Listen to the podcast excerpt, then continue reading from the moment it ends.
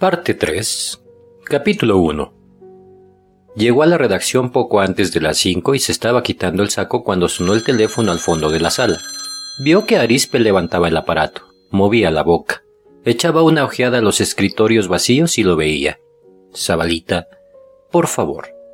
Cruzó la redacción. Se detuvo ante la mesa colmada de puchos, papeles, fotos y rollos de pruebas. Los conchudos de policiales no vienen hasta las siete, dijo Arispe. Vaya usted, tome los datos y se los pasa después a Becerrita. General Garzón 311, leyó Santiago en el papel. Jesús María, ¿no? Vaya bajando. Yo le paso la voz a Periquito y a Darío, dijo Arispe.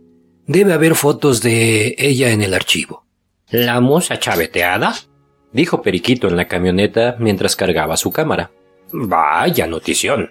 Hace años cantaba en Radio El Sol dijo Darío el chofer. ¿Quién la mató? Un crimen pasional parece, dijo Santiago. Nunca oí hablar de ella. Le saqué fotos cuando salió reina de la farándula. Una real hembra, dijo Periquito. ¿Haces policiales ahora, Zabalita? Era el único en la redacción cuando le dieron el dato a Arispe, dijo Santiago. Me servirá de escarmiento para no llegar más a la hora. La casa estaba junto a una botica había dos patrulleros y gente aglomerada en la calle. ¡Ahí viene la crónica! gritó un chiquillo. Tuvieron que mostrar los carnets del diario a un policía y Periquito fotografió la fachada, la escalera, el primer rellano, una puerta abierta. Piensa, humo de cigarrillos. A usted no lo conozco, dijo un gordo de papada vestido de azul examinando el carnet. ¿Qué fue de Becerrita?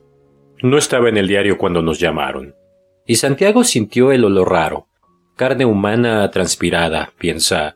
Frutas podridas. No me conoce porque trabajo en otra sección, inspector. El flash de Periquito relampagueó. El de la papada pestañó y se hizo a un lado. Entre las personas que murmuraban, Santiago vio un fragmento de pared empapelada de azul claro, losetas sucias, un velador, un cubrecama negro. Permiso. Dos hombres se apartaron, sus ojos subieron y bajaron y subieron muy rápido.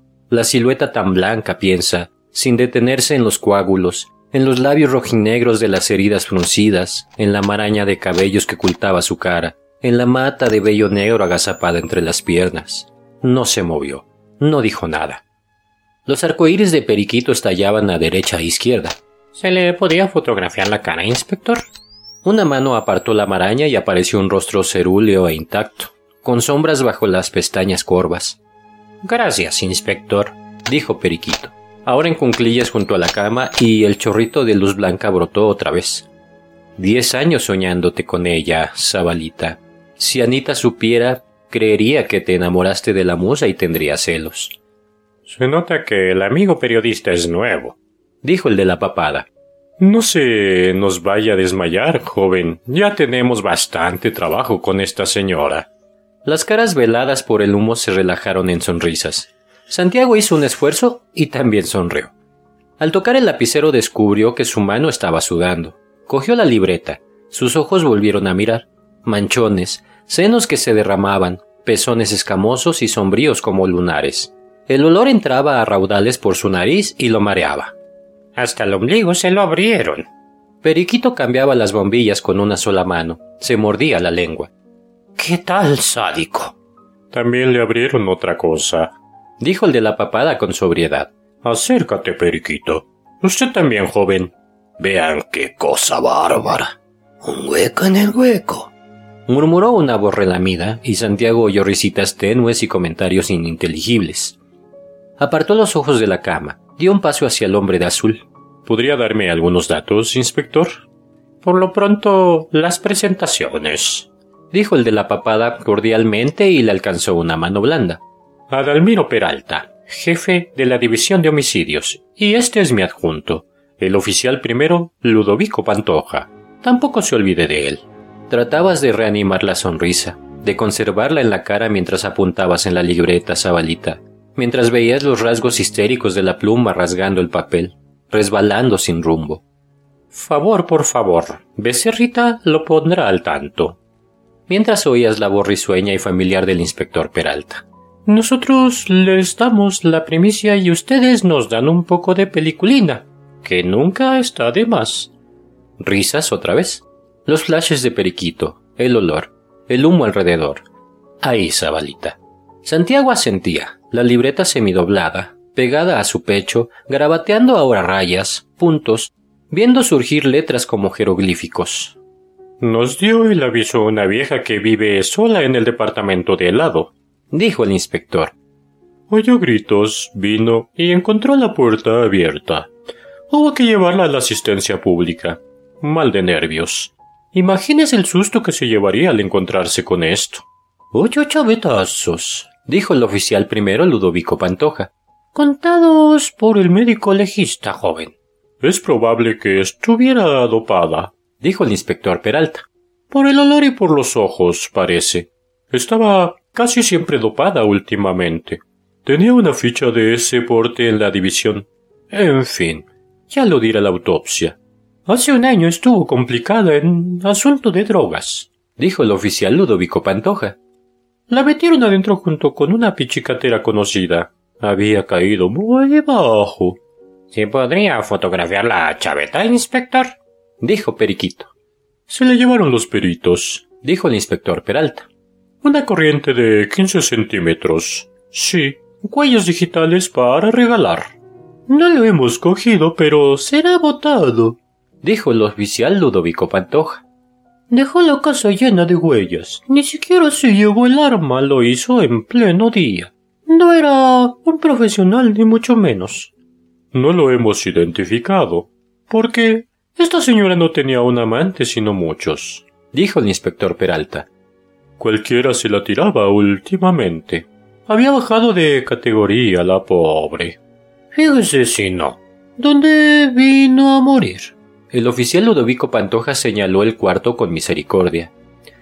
Después de vivir tan a lo grande. Fue reina de la farándula el año que entré a la crónica, dijo Periquito. El cuarenta y cuatro. Catorce años ya. Carambolas. La vida es como un columpio, se sube y se baja, sonrió el inspector Peralta. Ponga esa frase en su artículo, joven. La recordaba más guapa, dijo Periquito. En realidad, no valía mucho. Los años pasan, Periquito, dijo el inspector Peralta. Y además, los chavetazos la han desmejorado. ¿Te saco una foto, Sabalita? dijo Periquito. Becerrita siempre se toma una junto al cadáver para su colección particular. Tiene miles ya. Yo conozco la colección de Becerrita, dijo el inspector Peralta. Para darle escalofríos incluso a un tipo como yo, que lo ha visto todo. Llegando a la redacción haré que el señor Becerra lo llame, inspector, dijo Santiago. Ya no lo molesto más. Muchas gracias por la información. Dígale que se pase por la oficina a eso de las once dijo el inspector Peralta. Encantado, joven. Salieron y en el rellano Periquito se detuvo a fotografiar la puerta de la vecina que había descubierto el cadáver. Los curiosos seguían en la vereda, espiando la escalera por sobre el hombro del policía que custodiaba la puerta. Y Darío estaba fumando en la camioneta, porque no lo habían hecho pasar. Él hubiera querido ver eso. Subieron, partieron, un momento después se cruzaron con la camioneta de última hora. Les jodieron la primicia, dijo Darío. Ahí va Norwin. Claro, hombre. Periquito chasqueó los dedos y dio un codazo a Santiago. Fue la querida de Cayo Bermúdez. La vi una vez entrando con él a una chifa de la calle Capón. Claro, hombre. Ni vi lo periódico ni sé de qué me habla, dice Ambrosio. Yo estaría ya en Pucallpa cuando es niño. Querida de Cayo Bermúdez, dijo Darío. Entonces sí que es notición. Te sentías un Sherlock Holmes escarbando esa historia pestosa, dijo Carlitos. Lo pagaste caro, Zabalita. ¿Era su chofer y no sabías que tenía una querida? Dice Santiago. Ni sabía ni nunca la vi, dice Ambrosio. Primera noticia, niño. Una ansiosa excitación había reemplazado el vértigo del primer momento. una cruda vehemencia mientras la camioneta atravesaba el centro y tratabas de descifrar los borrones de la libreta y de resucitar la conversación con el inspector Peralta, Zabalita. Bajó de un salto y subió a trancos las escaleras de la crónica. Las luces de la redacción estaban encendidas, los escritorios ocupados, pero no se detuvo a conversar con nadie. ¿Te sacaste la lotería? le preguntó Carlitos. ¿Y él? Un notición formidable, Carlitos. Se instaló ante la máquina y estuvo una hora sin apartar los ojos del papel, escribiendo, corrigiendo y fumando sin tregua. Luego, charlando con Carlitos, esperó. Impaciente y orgulloso de ti mismo, Zabalita. Que llegara Becerrita. Y por fin lo vio entrar.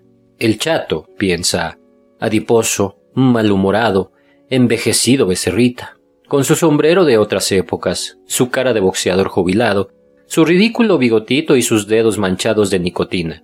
¡Qué decepción, Zabalita!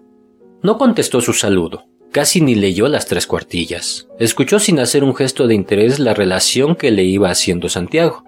Que sería un crimen más o menos para Becerrita que se levantaba, vivía y se acostaba entre asesinatos, Zabalita, robos, desfalcos, incendios, atracos, que hacía un cuarto de siglo vivía de historias de pichicateros, ladrones, putas, cabrones. Pero el desaliento fue breve, Zabalita. Piensa, no se entusiasmaba con nada, pero sabía su oficio. Piensa, tal vez le gustaba. Se sacó el sombrerito finisecular, el saco, se arremangó la camisa que sujetaba los codos con unas ligas de cajero, piensa, y se aflojó la corbata tan raída y tan sucia como su terno y sus zapatos. Y abúlico y avinagrado avanzó por la redacción, indiferente a las venias, fortachón y lento, y derecho hacia el escritorio de Arispe. Santiago se aproximó al rincón de Carlitos para oír. Becerrita había dado un golpecito con los nudillos en la máquina de escribir y Arispe alzaba la cabeza. ¿Qué se le ofrecía, mi señor? La página del centro. Para mí solito. Su voz áspera y achacosa, piensa, floja, burlona. Y Periquito, a mi disposición por lo menos tres o cuatro días. También una casa con piano junto al mar, mi señor, dijo Arispe. ¿También algún refuerzo? Por ejemplo, Zabalita, porque en mi sección hay dos de vacaciones, dijo Becerrita secamente. Si quieres explotemos esto a fondo, hay que dedicarle un redactor día y noche. Arispe mordisqueaba pensativo su lápiz rojo, hojeaba las cuartillas, luego sus ojos pasearon por la redacción buscando. Te fregaste, dijo Carlitos. Niégate con cualquier pretexto. Pero no diste ninguno, Zabalita. Fuiste feliz al escritorio de Arispe, feliz a la boca del lobo. Excitación, emociones, sangre, jodido hacía rato, Zabalita. ¿Quiere pasar a policiales por unos días? dijo Arispe. Becerrita lo reclama. Ahora se puede elegir, murmuró ácidamente Becerrita. Cuando yo entré a la crónica, nadie me preguntó mi opinión. Vaya a recorrer comisarías. Vamos a abrir una sección policial y usted se encargará. Hace 25 años que me tienen en lo mismo y todavía no me han preguntado si me gusta. Un día le fermentará el mal humor aquí, mi señor. Arispe se tocó el corazón con su lápiz rojo. Y esto estallará como un cascarón. Además, si te sacaran de la página policial te morirías de pena, becerrita. Tú eres el as de la página roja en el Perú. No sé de qué me sirve cada semana. Me protestan una letra. Gruñó Becerrita sin modestia. Preferiría que no me alabaran tanto y me subieran el sueldo. Veinticinco años corriéndose gratis a las putas más caras, emborrachándose gratis en los mejores bulines y todavía se queja, mi señor, dijo Arispe. ¿Qué nos toca a los que tenemos que bailar con nuestro pañuelo cada vez que nos tomamos un trago o nos tiramos una hembra? Había cesado el tableteo de las máquinas. Cabezas risueñas seguían desde los escritorios el diálogo de Arispe y Becerrita, que habían comenzado a sonreír híbridamente, a soltar pequeños espasmos de risa ronca y antipática que se convertía en trueno de hipos, eructos e invectivas cuando estaba borracho, piensa. Ya estoy viejo, dijo por fin. Ya no chupo, ya no me gustan las mujeres. Cambiaste de gustos a la vejez, dijo Arispe y miró a Santiago. Cuídese, ya veo por qué lo pidió Becerrita para su página. Qué buen humor se gastan los jefes de redacción. Gruñó Becerrita. ¿Qué hay del otro? ¿Me da las páginas del centro y a Periquito? Te los doy, pero trátamelos bien, dijo Arispe. Quiero que me sacudas a la gente y me subas el tiraje. Esto es mermelada fina, mi señor. Becerrita asintió, dio media vuelta. Las máquinas comenzaron a teclear de nuevo y, seguido por Santiago, se encaminó hacia su escritorio. Estaba al fondo. Desde allí observaba las espaldas de todos. Piensa. Era uno de sus temas. Venía borracho y se plantaba en el centro de la redacción. Se abría el saco y los puños en las rechonchas caderas. A mí siempre me mandan al culo de todo. Los redactores se encogían en sus asientos, hundían las narices en las máquinas. Ni Arispe se atrevía a mirarlo, piensa, mientras Becerrita pasaba revista con lentos ojos enfurecidos a los atareados reporteros. Despreciaban su página y lo despreciaban a él, ¿no? A los reconcentrados correctores. ¿Por eso lo habían arrinconado en el culo de la redacción?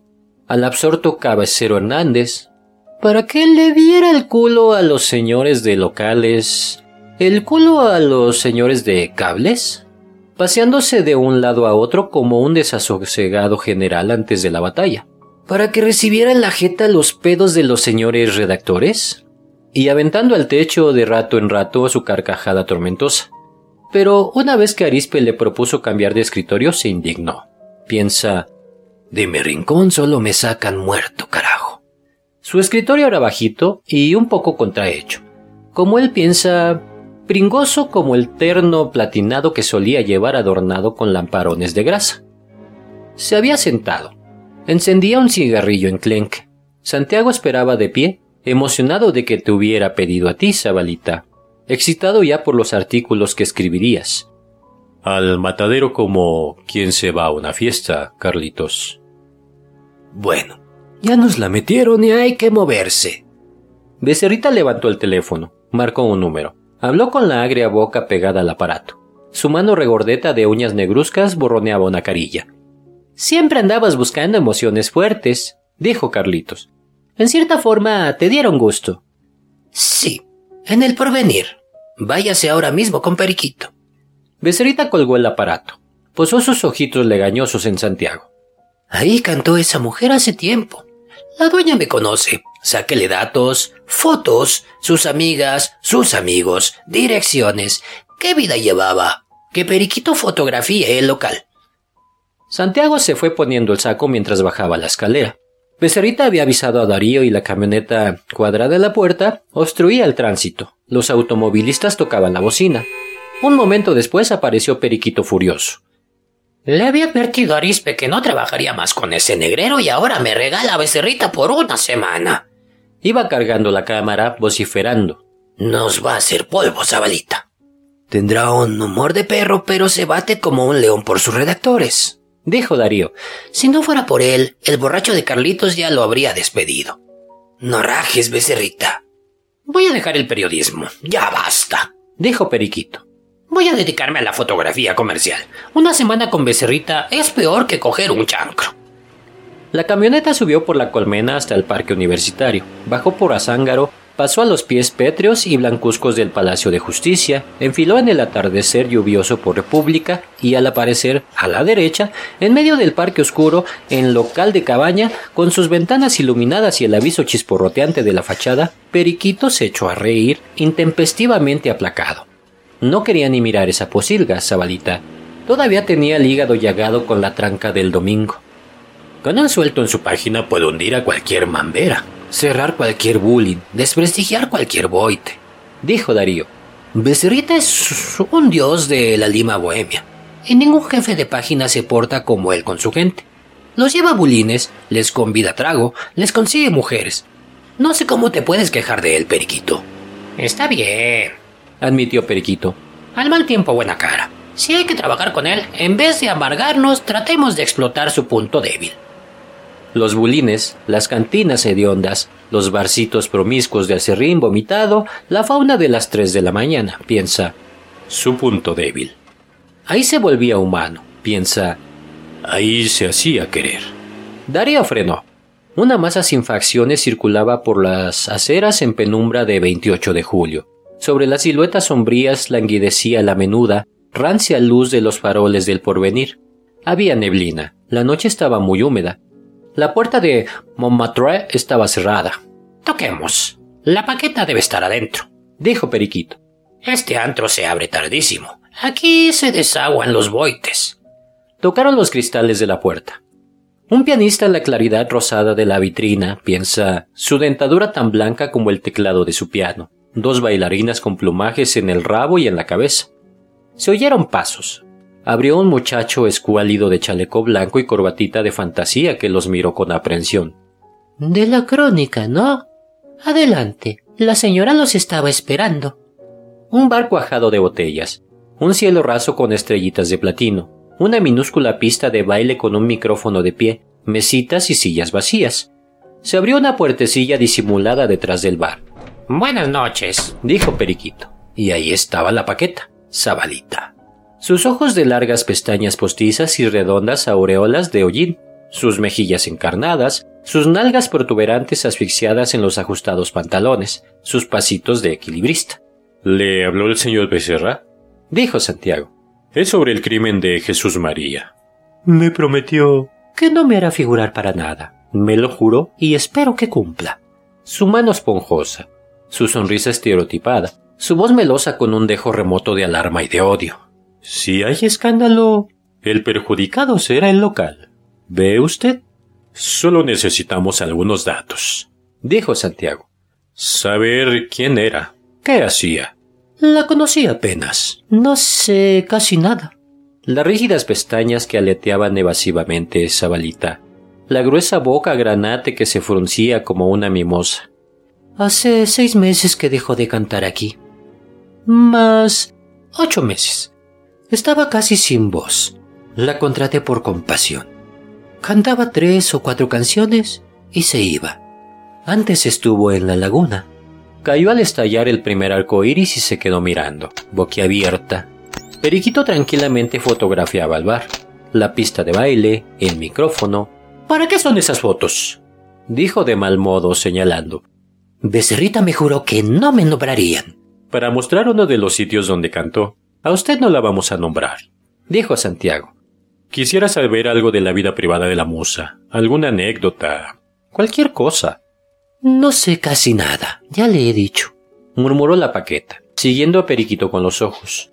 Fuera de la que se sabe todo el mundo, que hace muchos años fue bastante conocida, que cantó en el Embassy, que después fue amiga de...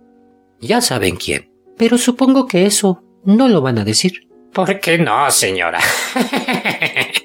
se rió Periquito. Ya no está Odría de presidente, sino Manuel Prado. Y la crónica es de los Prado. Podemos decir lo que se nos dé la gana. Y yo creí que se iba a poder. y lo dije en la primera crónica, Carlitos.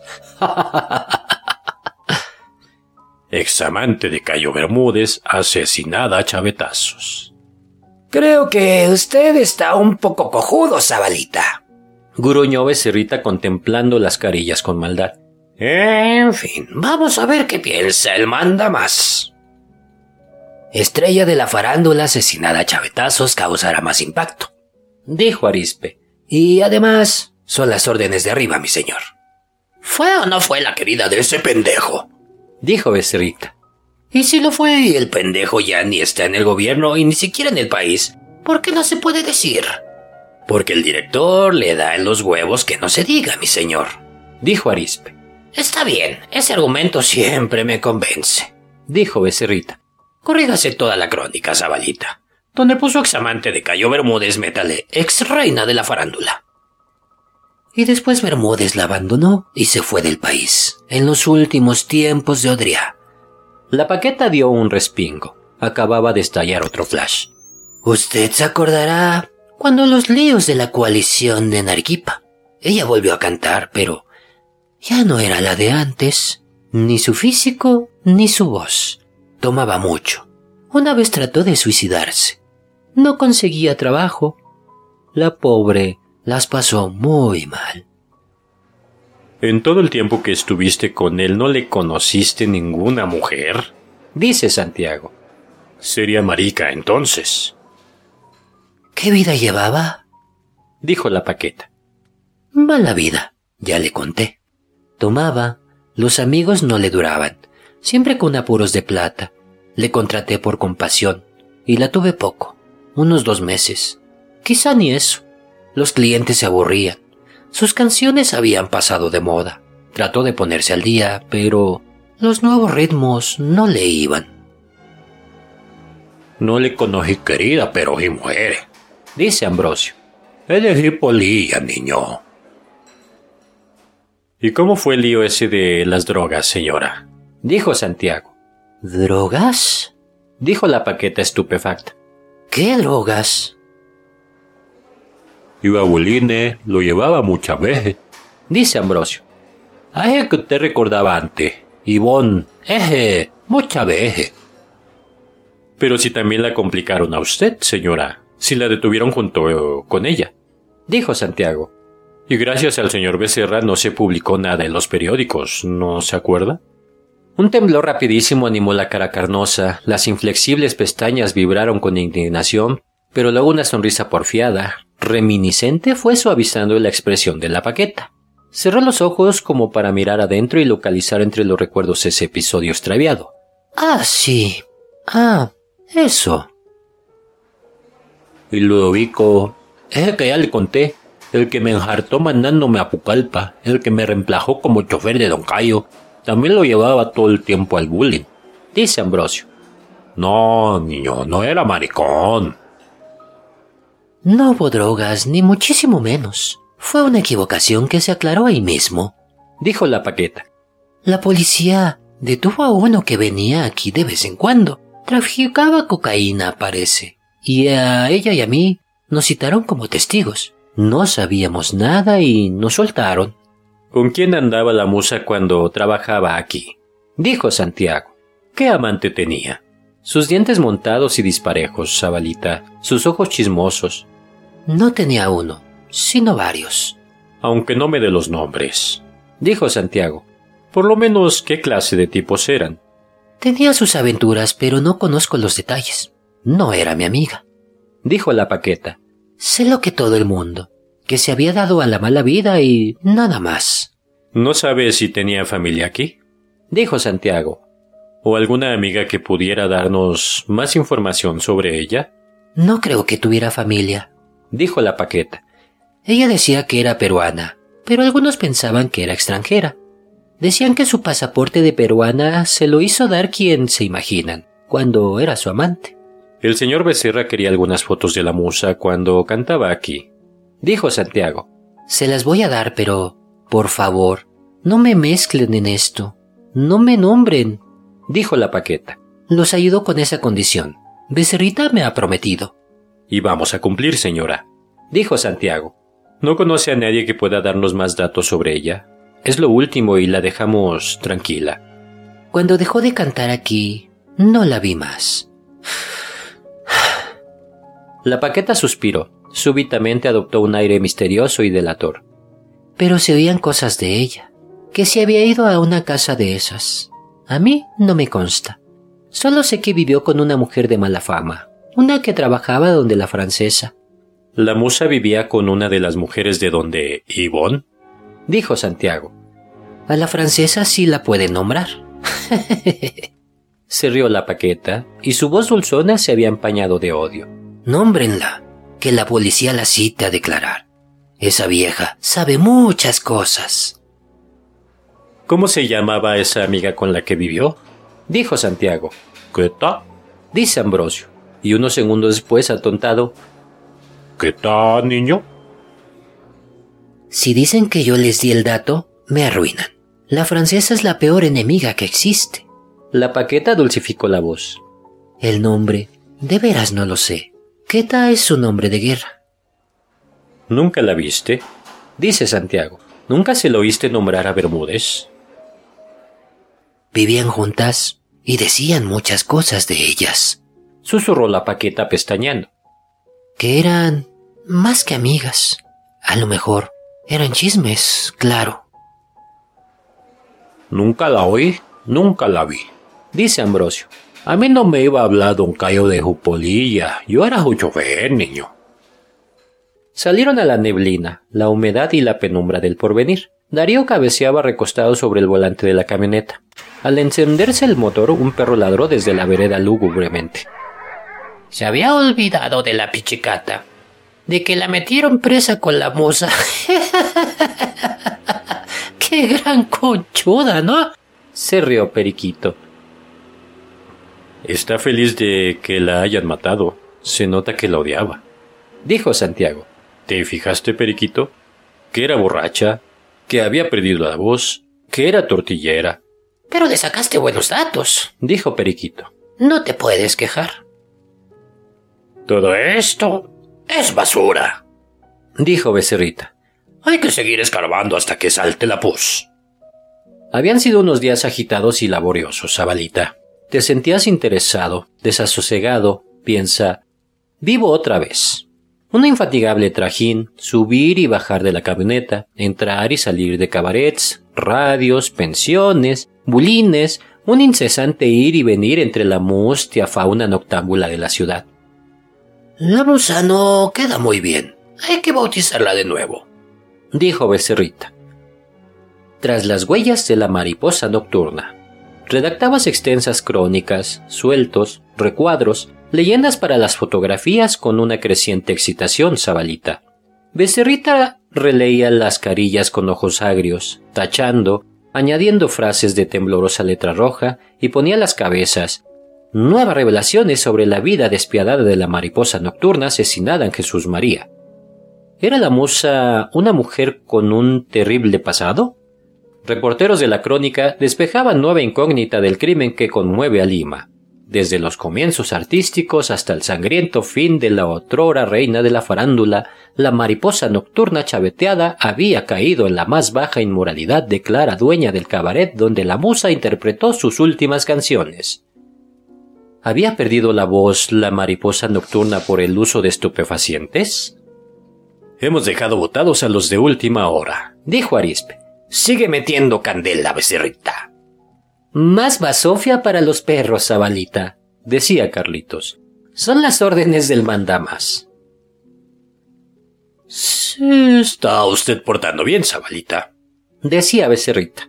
Dentro de veinte años será un redactor policial pasable. Acumulando mierda con mucho entusiasmo. Hoy día un montoncito, mañana otro poquito, pasado un pocotón, dijo Santiago hasta que hubo una montaña de mierda, y ahora a comértela hasta la última gota. Eso es lo que pasó, Carlitos.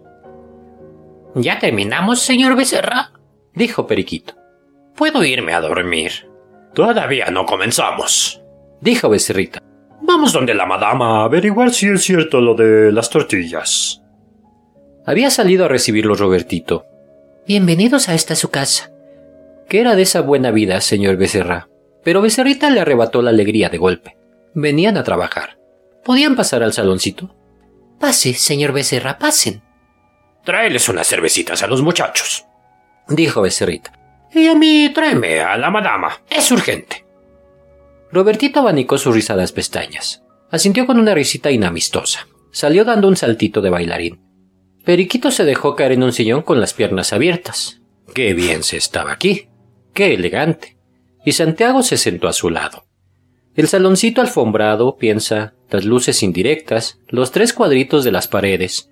En el primero, un joven de rubios cabellos y antifaz perseguía por un sendero enmarallado a una muchacha muy blanca, de cintura de avispa, que corría en puntas de pie. En el segundo, la había capturado y se sumergían abrazados bajo una cascada de sauces. En el tercero, la muchacha yacía en el césped, el pecho desnudo, el joven besaba tiernamente sus hombros redondos y ella tenía una expresión entre alarmada y lánguida. Estaban a orillas de un lago o de un río y a lo lejos desfilaba una cuadrilla de cisnes de largos pescuezos. Ustedes son la juventud más podrida de la historia, dijo Becerrita con satisfacción. ¿Qué otra cosa les interesa fuera del trago y el bullying? Tenía la boca torcida en una mueca casi risueña. Se rascaba el bigotito con sus dedos color mostaza. Se había echado el sombrero hacia la nuca y se paseaba por el saloncito con una mano en el bolsillo. Como un malo de película mexicana, piensa. Entró Robertito con una bandeja. La señora ya viene, señor Becerra. Hizo una reverencia. Me preguntó si usted no preferiría un whiskycito. No puedo, por la úlcera. Gruñó Becerrita. ¿Ves que tomo? Al día siguiente cago sangre. Robertito salió y ahí estaba Ivonne, Zabalita. Su larga nariz tan empolvada, piensa, su vestido de gasas y lentejuelas rumorosas, madura, experimentada, sonriente. Besó a Becerrita en la mejilla, tendió una mano mundana a Periquito y a Santiago. Miró la bandeja. ¿Robertito no les había servido? Hizo un mohín de reproche. Se inclinó y llenó los vasos diestramente, a medias y sin mucha espuma. Se los alcanzó. Se sentó al borde del sillón, estiró el cuello, la piel se recogió en pequeños pliegues bajo sus ojos, cruzó las piernas. No me pongas esa cara de asombro, dijo Becerrita. Ya sabes por qué vinimos, madama.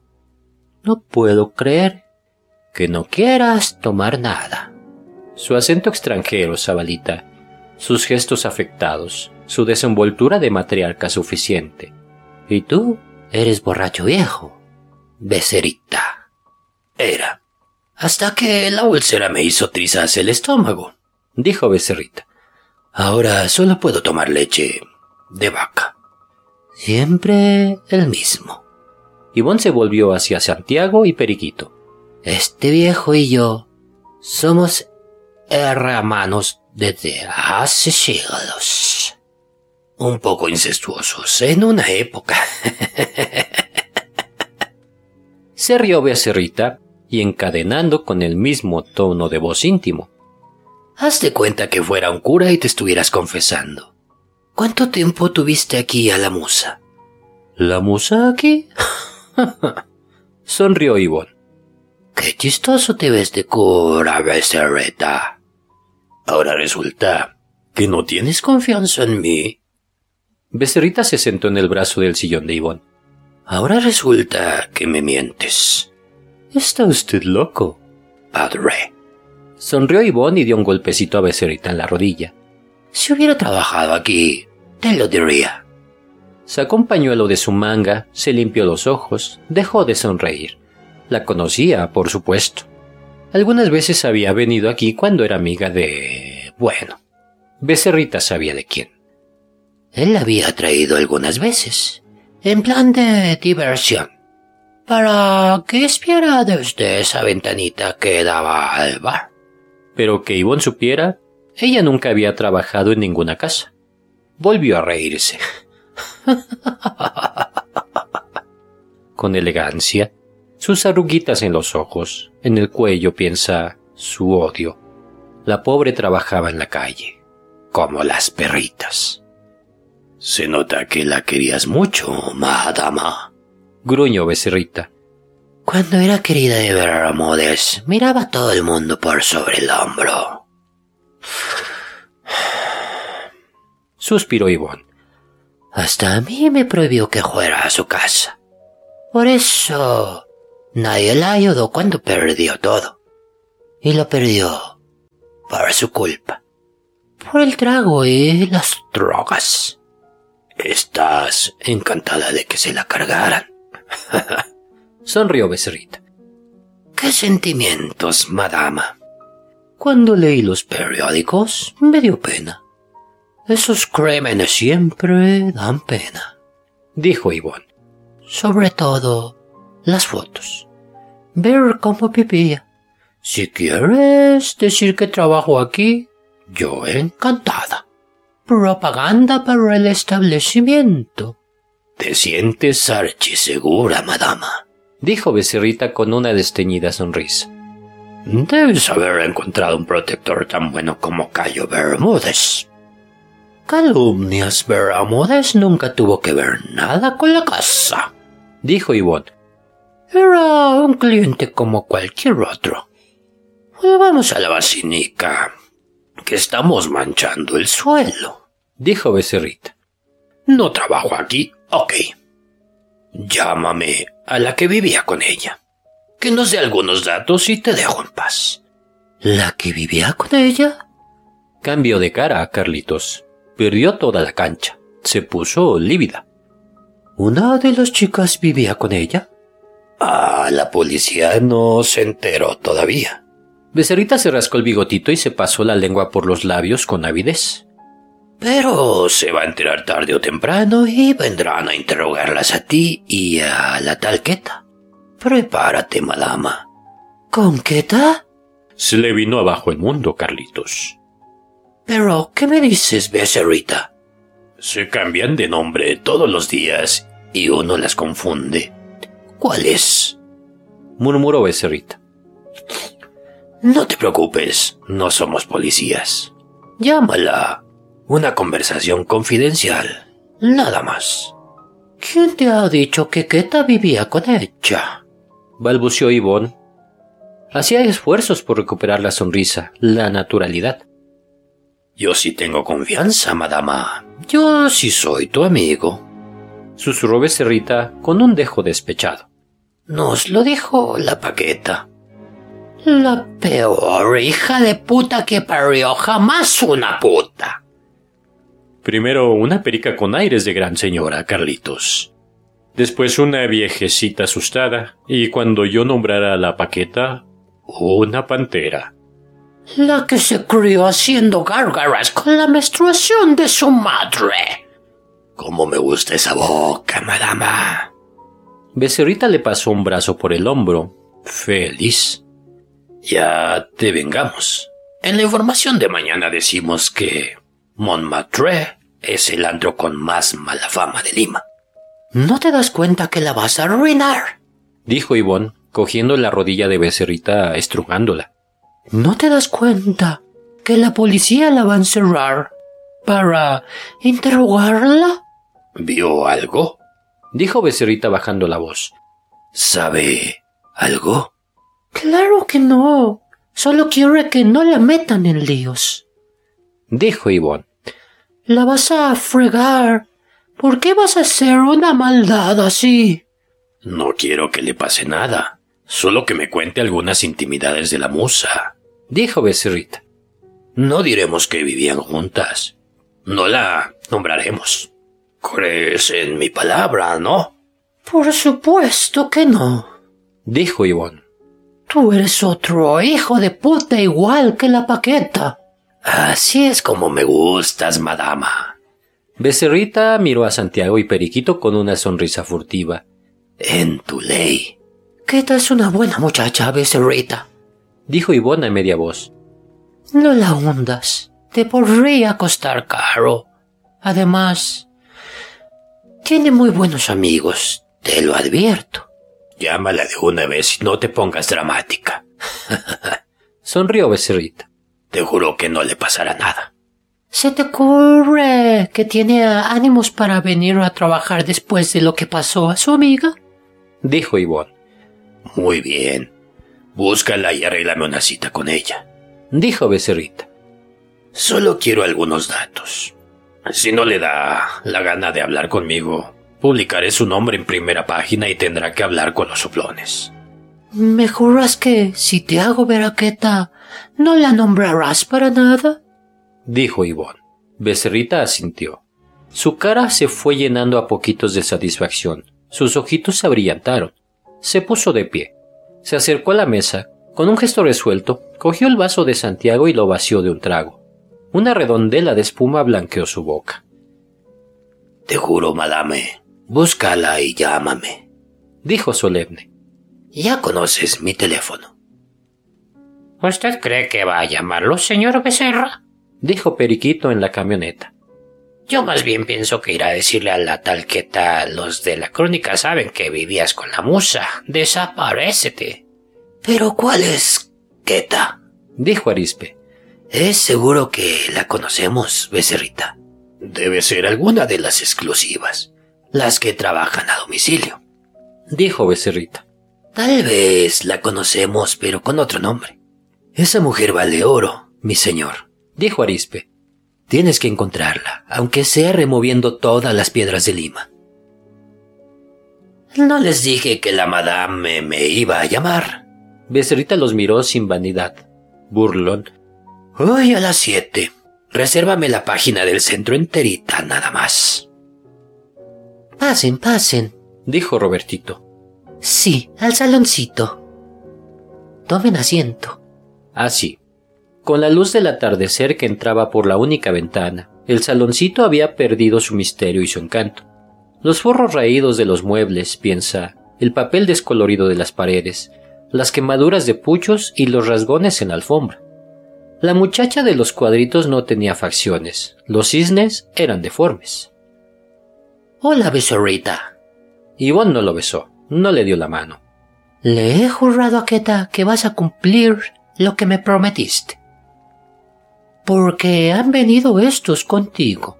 Que Robertito nos traiga unas cervezas. Dijo Becerrita sin levantarse del sillón, sin mirar a la mujer que había entrado con Ivonne.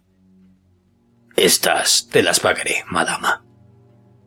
Alta, lindas piernas, una mulata de pelos rojizos, dijo Santiago.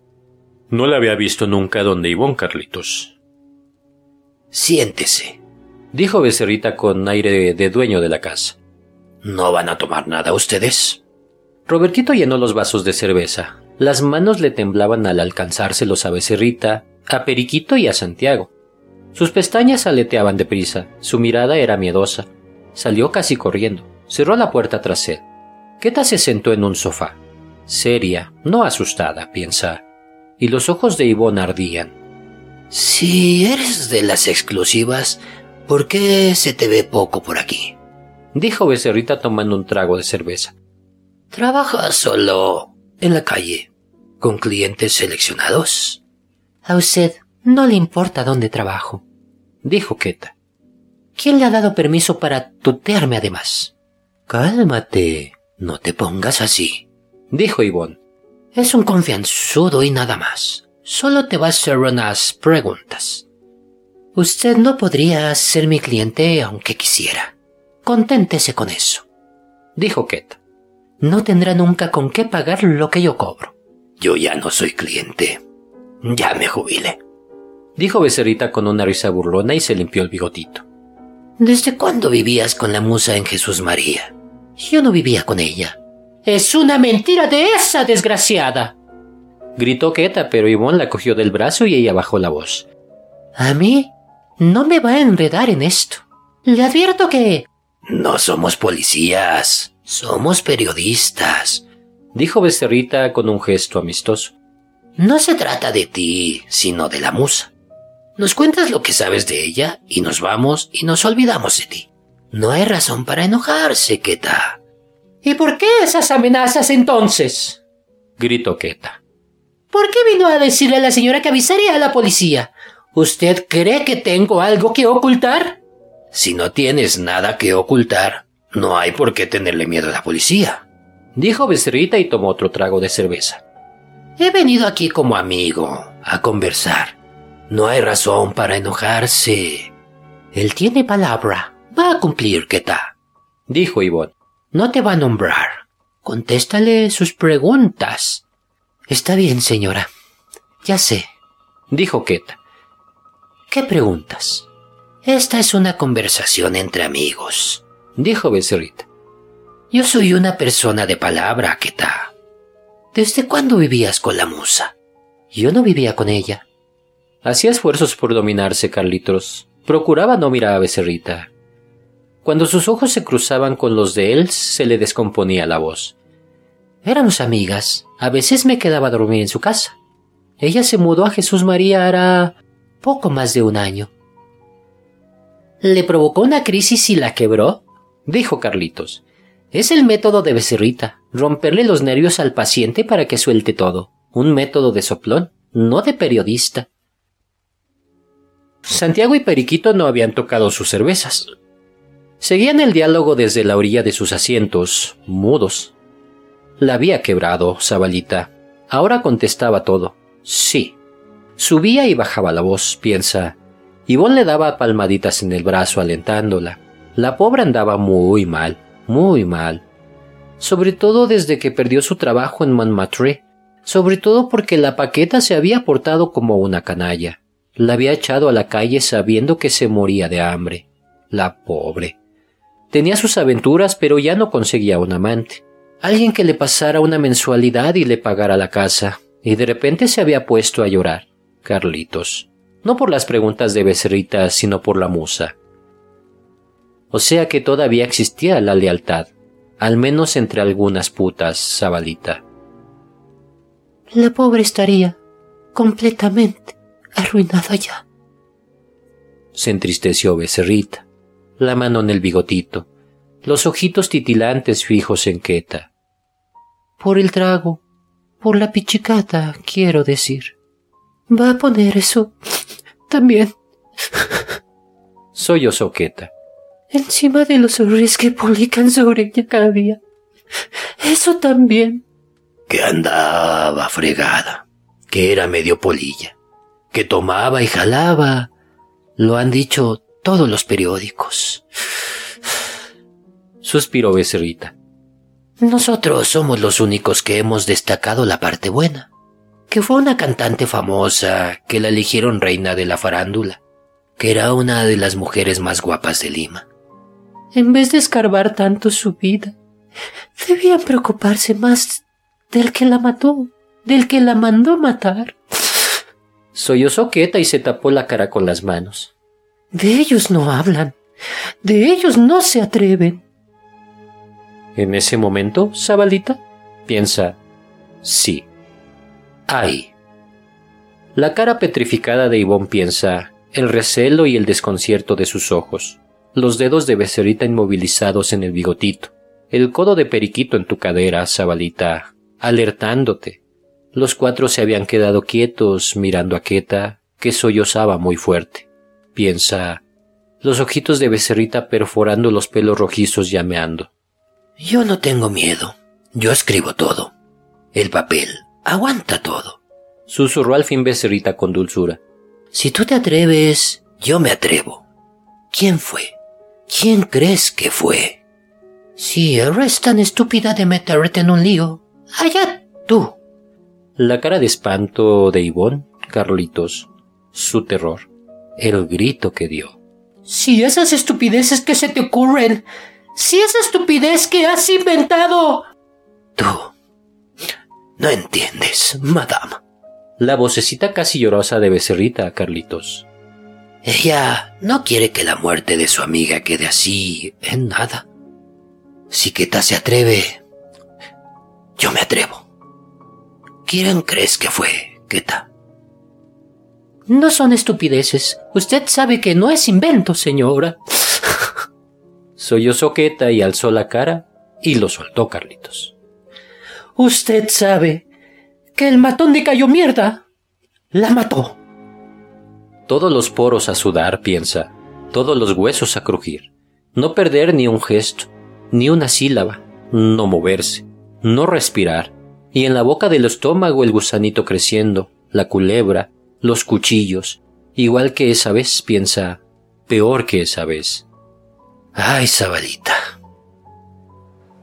Ahora se va a poner a llorar, dice Ambrosio. Ya no tome más, niño. Si tú quieres, lo publico.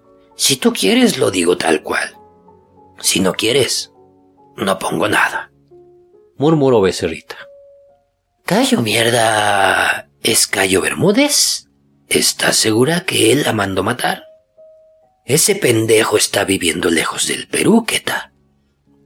Ahí estaba la cara deformada por el llanto, Zabalita, los ojos hinchados enrojecidos, la boca torcida de angustia.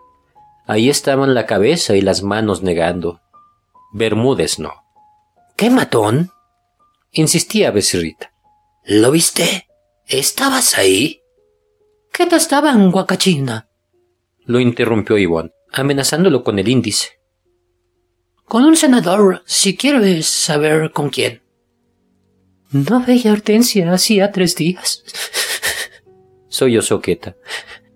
Me enteré por los periódicos. Pero yo sé. No estoy mintiendo. ¿De dónde salió ese matón? repitió Becerrita, sus ojos pegados a Queta tranquilizando a Ivón con una mano impaciente. No publicaré nada, madama. Solo lo que Keta quiera que diga. Si ella no se atreve, por supuesto que tampoco yo. Hortensia sabía muchas cosas de un tipo de plata. Ella se estaba muriendo de hambre. Solo quería irse de aquí. Soy yo soqueta. No era por maldad. Era para irse y empezar de nuevo, donde nadie la conociera. Ya estaba medio muerta cuando la mataron. De lo mal que se portó el perro Bermúdez. De lo mal que se portaron todos cuando la vieron caída. Le sacaba plata. Y el tipo la mandó matar para que no lo chantajeara más. Recitó suavemente Becerrita. ¿Quién es el tipo que contrató al matón? No lo contrató. Le hablaría. Dijo Queta mirando a Becerrita a los ojos. Le hablaría y lo convencería. Lo tenía dominado. Era como su esclavo.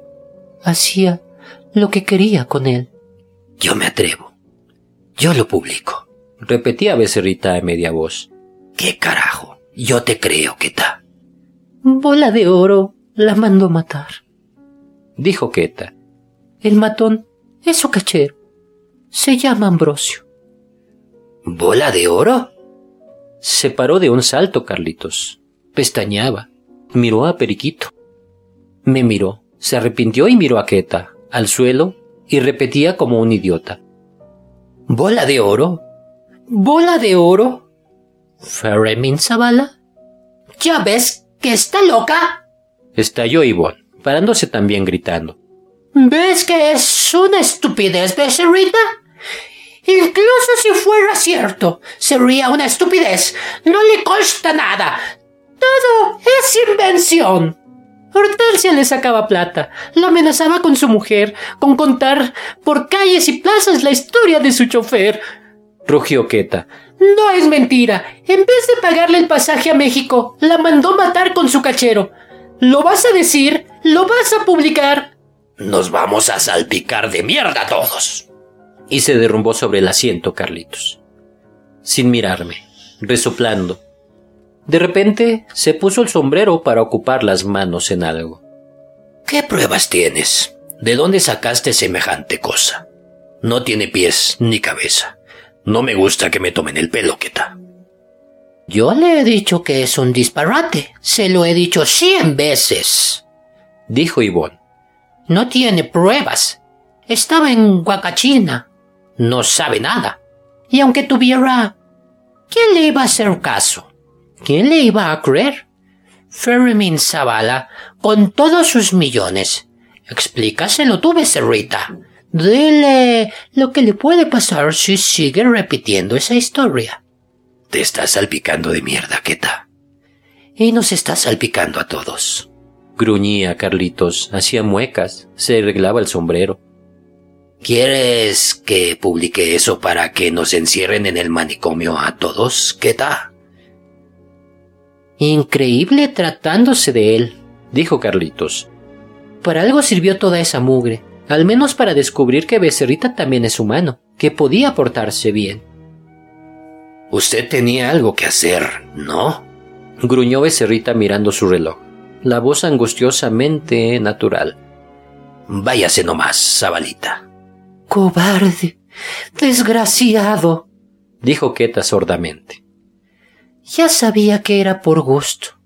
Ya sabía que no te atreverías.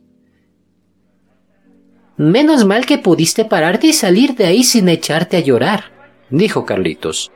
Lo único que me preocupaba es que se hubieran dado cuenta las putas y que no pudieras ir más a ese bullying.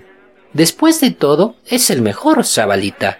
Di menos mal que te encontré, dijo Santiago. No sé qué hubiera hecho esa noche sin ti, Carlitos. Sí, había sido una suerte encontrarlo, una suerte ir a parar a la Plaza San Martín y no a la pensión de Barranco. Una suerte no ir a llorar la boca contra la almohada en la soledad del cuartito, sintiendo que se había acabado el mundo y pensando en matarte o en matar al pobre viejo. Zabalita. Se había levantado, dicho hasta luego, salido del saloncito, chocado en el pasillo con Robertito, caminando hasta la Plaza 2 de Mayo sin encontrar taxi. Respirabas el aire frío con la boca abierta, Zabalita. Sentías latir tu corazón y a ratos corrías. Habías tomado un colectivo.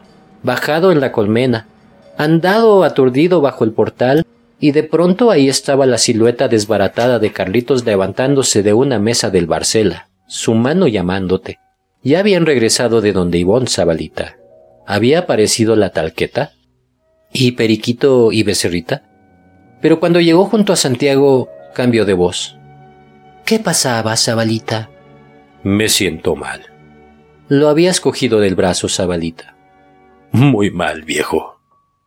Ahí estaba Carlitos mirándote desconcertado, vacilando. Ahí el golpecito que te dio en el hombro. Mejor se iban a tomar un trago, Zabalita. Se dejó arrastrar, bajó como un sonámbulo la escalerita del negro negro. Cruzó ciego y tropezando las tinieblas semivacías del local. La mesa de siempre estaba libre. Dos cervezas alemanas, dijo Carlitos al mozo y se recostó contra las carátulas del New Yorker. Siempre naufragamos aquí, Zabalita. Su cabeza crespa, piensa, la amistad de sus ojos, su cara sin afeitar, su piel amarilla. Este antro nos tiene embrujados. Si me iba a la pensión, me iba a volver loco, Carlitos, dijo Santiago. Creí que era llanto de borracho, pero ahora veo que no, dijo Carlitos. Todos acaban teniendo un lío con Becerrita. ¿Se emborrachó y te echó de carajos en el bullying? No le hagas caso, hombre. Ahí las carátulas brillantes, sardónicas y multicolores, el rumor de las conversaciones de la gente invisible. El mozo trajo las cervezas, bebieron al mismo tiempo. Carlitos lo miró por encima de su vaso, le ofreció un cigarrillo y se lo encendió. Aquí tuvimos nuestra primera conversación de masoquistas, Zabalita, dijo. Aquí nos confesamos que éramos un poeta y un comunista fracasados. Ahora somos solo dos periodistas. Aquí nos hicimos amigos, Zabalita. Tengo que contárselo a alguien porque me está quemando, Carlitos, dijo Santiago. Si te vas a sentir mejor. Ok, dijo Carlitos pero piénsalo. A veces me pongo a hacer confidencias en mis crisis y después me pesa y odio a la gente que conoce mis puntos flacos. No vaya a ser que mañana me odies, Zabalita. Pero Santiago se había puesto a llorar otra vez, doblado sobre la mesa, ahogado los sollozos apretando el pañuelo contra la boca, y sentía la mano de Carlitos en el hombro.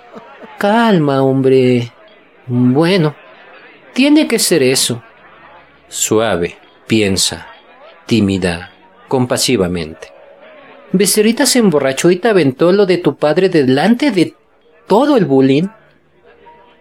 No en el momento que lo supiste, Sabadita, sino ahí.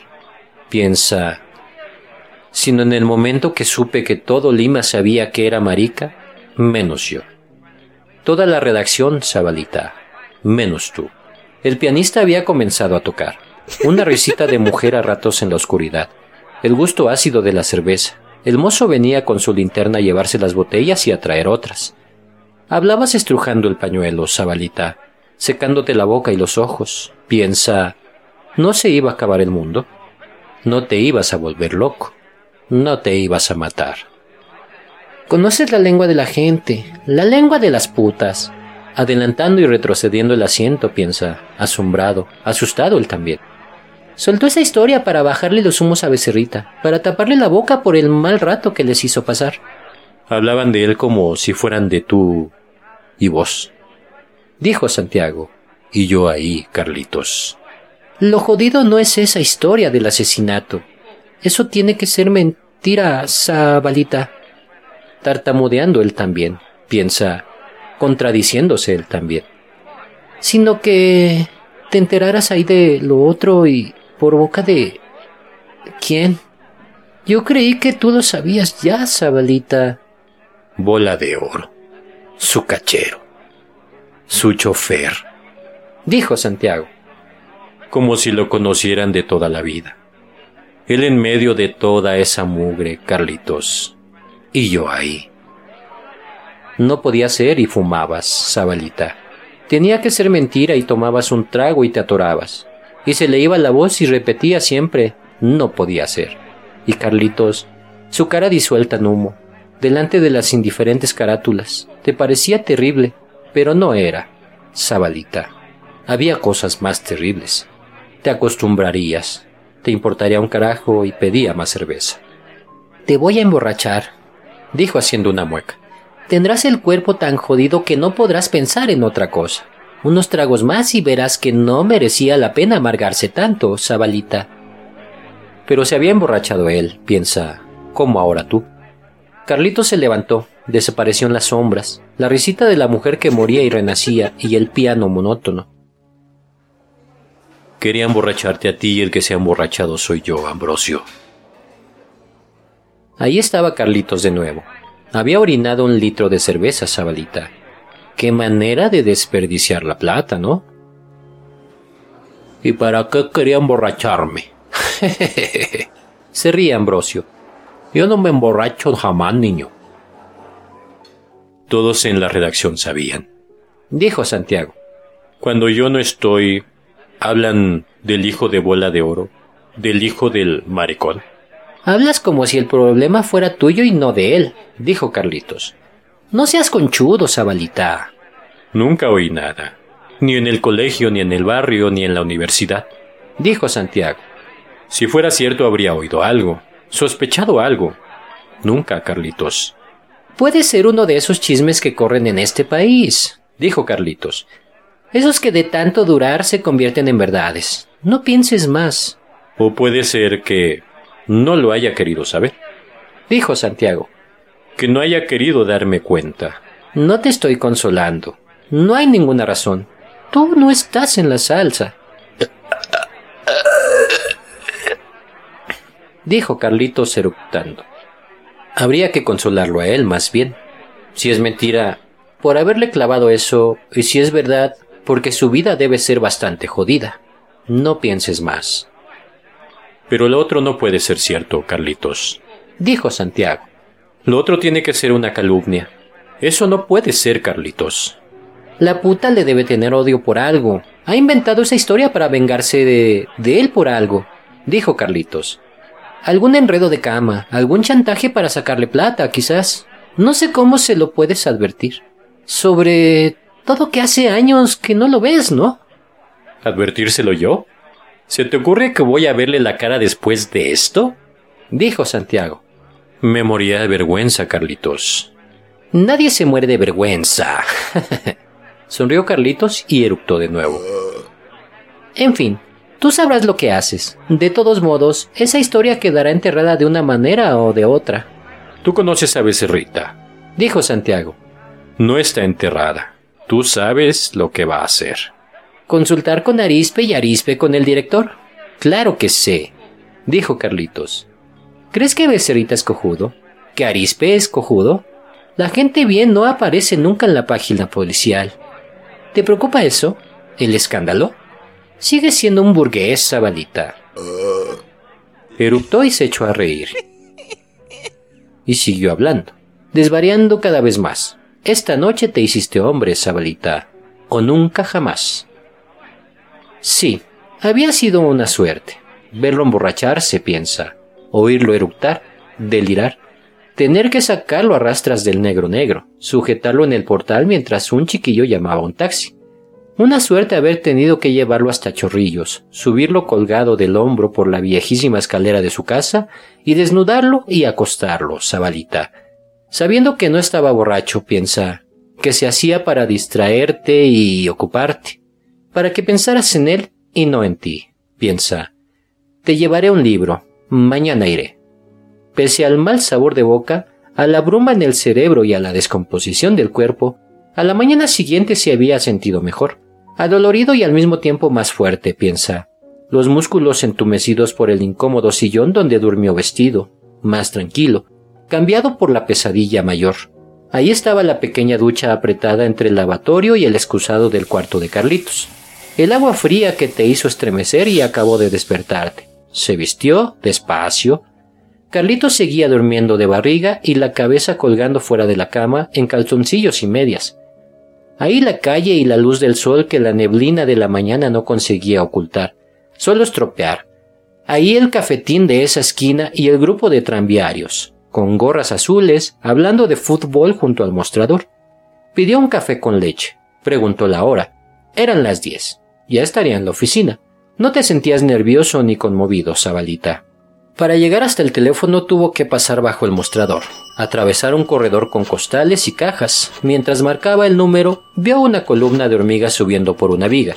Sus manos se humedecieron de golpe al reconocer la voz del Chispas. Sí. Aló. Hola, Chispas. Ahí las cosquillas en todo el cuerpo. La impresión de que el suelo se ablandaba. Sí, soy yo. Santiago. Ay, moros en la costa. Ahí la voz susurrante y casi inaudible del chispas, su tono cómplice. Llámame más tarde. El viejo está aquí. Quiero hablar con él, dijo Santiago. Sí, con el viejo. Pásamelo. Es urgente. Ahí el largo silencio estupefacto o consternado o maravillado. El remoto tableteo de una máquina de escribir y la tosecita desquiciada del chispas que estaría tragándose el teléfono con los ojos y no sabría qué decir, qué hacer. Y ahí su alarido teatral.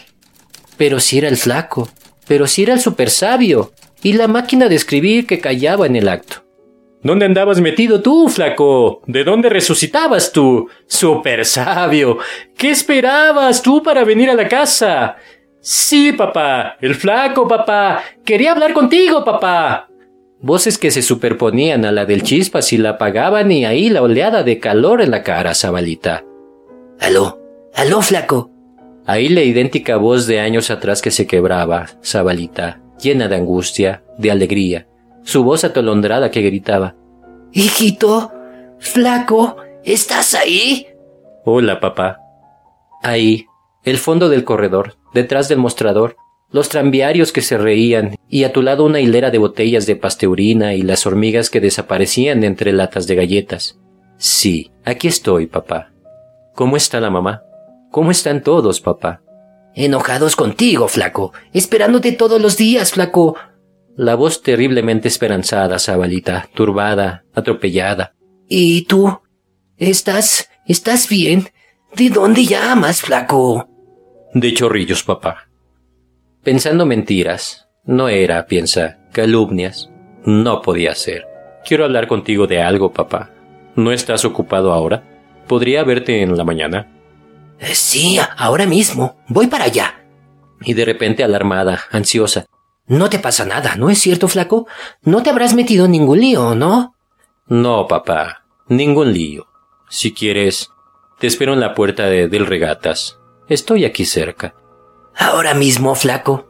Una media hora, a lo más. Salgo en este instante. Aquí te paso al chispas, flaco.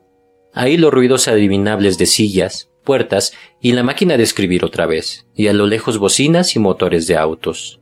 El viejo ha rejuvenecido veinte años en un segundo, dijo el chispas eufórico. Ha salido como alma que lleva el diablo. Y yo que no sabía cómo disimular, hombre. ¿Qué te pasa? ¿Estás en un lío? No, nada, dijo Santiago. Ha pasado mucho tiempo ya. Voy a amistarme con él. Ya era hora, ya era hora. repetía el chispas feliz, todavía incrédulo. Espérate, voy a llamar a la mamá. No vayas a la casa hasta que le avise, para que no le dé un síncope cuando te vea. No voy a ir a la casa ahora, chispas. Ahí su voz que comenzaba a protestar. Pero hombre, tú no puedes. El domingo. Dile que voy a ir el domingo a almorzar. Está bien. El domingo, la tete y yo la prepararemos. Dijo el chispas. Está bien, niño caprichoso. Le diré que te haga chupe de camarones. ¿Te acuerdas la última vez que nos vimos? Dice Santiago. Hará unos diez años en la puerta del Ragatas. Salió del cafetín, bajó por la avenida hasta el malecón y en vez de tomar la escalera que descendía hacia el regatas, siguió por la pista, despacio, distraído. Piensa asombrado de lo que acababas de hacer. Veía allá abajo las dos playitas vacías del club. La marea estaba alta, el mar se había comido la arena, las olitas rompían contra los diques, algunas lenguas de espuma lamían la plataforma ahora desierta donde el verano había tantas sombrillas y bañistas. ¿Cuántos años que no te bañabas en el regatas, Zabalita? desde antes de entrar a San Marcos. Cinco o seis años que ya entonces parecían cien. Piensa, ahora mil. Claro que me acuerdo, niño, dice Ambrosio. el día que usted se amistó con su papá. Estaban construyendo una piscina. En la cancha de básquet, dos hombres en buzos azules tiraban a la canasta. La poza donde se entrenaban las bogas parecía seca. ¿Seguía siendo el boga el chispas en esa época? Ya eras un extraño para la familia, Zabalita. Ya no sabías cómo eran tus hermanos, qué hacían, en qué y cuánto habían cambiado. Llegó a la entrada del club. Se sentó en el apoyo que sujetaba la cadena. También la garita del guardián estaba vacía. Podía ver agua dulce desde allí.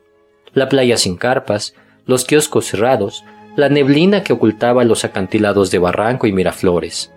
En la playita rocosa que separaba agua dulce de regatas, los cholos de la gente, diría la mamá, piensa. Había unos botes varados, uno de ellos con el cascarón enteramente agujereado. Hacía frío. El viento le revolvía los cabellos y sentía un gusto salado en los labios. Dio unos pasos por la playita, se sentó en un bote, encendió un cigarrillo. Si no me hubiera ido de la casa, no hubiera sabido nunca, papá. Las gaviotas volaban en círculos, se posaban un instante en las rocas y partían. Los patillos se zambullían y a veces emergían con un pescadito casi invisible retorciéndose en el pico. El color verde plomizo del mar, piensa, la espuma terrosa de las olitas que se despedazaban en las rocas. A veces divisaba una colonia brillante de malaguas, madejas de muy Nunca debía entrar a San Marcos, papá. No llorabas, Zabalita no te temblaban las piernas. Vendría y te portarías como un hombre. No correrías a echarte en sus brazos. Dime que es mentira, papá. Dime que no es cierto, papá. El auto apareció al fondo, zigzagueando para sortear los baches de agua dulce, levantando polvo, y él se paró y fue a su encuentro. ¿Tengo que disimular? ¿Que no se me note nada? ¿No debo llorar? No, piensa más bien. ¿Venía manejando él? ¿Vería la cara de él? Sí, ahí estaba la gran sonrisa de Ambrosio en la ventanilla. Ahí su voz. Niño Santiago, ¿cómo está? Y ahí la figura del viejo. ¿Cuántas canas más? piensa. ¿Cuántas arrugas? Y había adelgazado tanto. Ahí su voz rota. Flaco. No dijo nada más, piensa. Había abierto los brazos, lo tuvo un largo rato apretado contra él. Ahí su boca en tu mejilla, Zabalita. El olor a colonia. Ahí tu voz rota. Hola, papá. ¿Cómo estás, papá? Mentiras, calumnias. Nada era verdad. Usted no sabe qué contento se puso, señor, dice Ambrosio. No se imagina lo que fue para él que se amitaran al fin. Te debes haber muerto de frío esperando aquí, con este día tan feo. Su mano en tu hombro, Zabalita. Hablaba tan despacio para que no se notara su emoción. Te empujaba hacia el regatas. Ven, entremos. Tienes que tomar algo caliente. Cruzaron las canchas de básquet, caminando lentamente y silenciosos. Entraron al edificio del club por una puerta lateral. No había nadie en el comedor. Las mesas no estaban puestas. Don Fermín dio unas palmadas y al rato apareció un mozo, apresurado, apotonándose el saco. Pidieron cafés. Al poco tiempo dejaste de trabajar en la casa, ¿no? Dice Santiago. No sé para qué sigo siendo socio de esto. No vengo jamás. Hablaba con la boca de una cosa, piensa. Y con los ojos, ¿cómo estás? ¿Cómo has estado? Estuve esperando cada día, cada mes, cada año, flaco. Creo que ya ni tus hermanos vienen. Un día de estos voy a vender mi acción. Ahora valen treinta mil soles. A mí me costó solo tres mil. No me acuerdo bien, dice Ambrosio. Y creo que poco después. Estás flaco y ojeroso. Tu madre se va a asustar cuando te vea.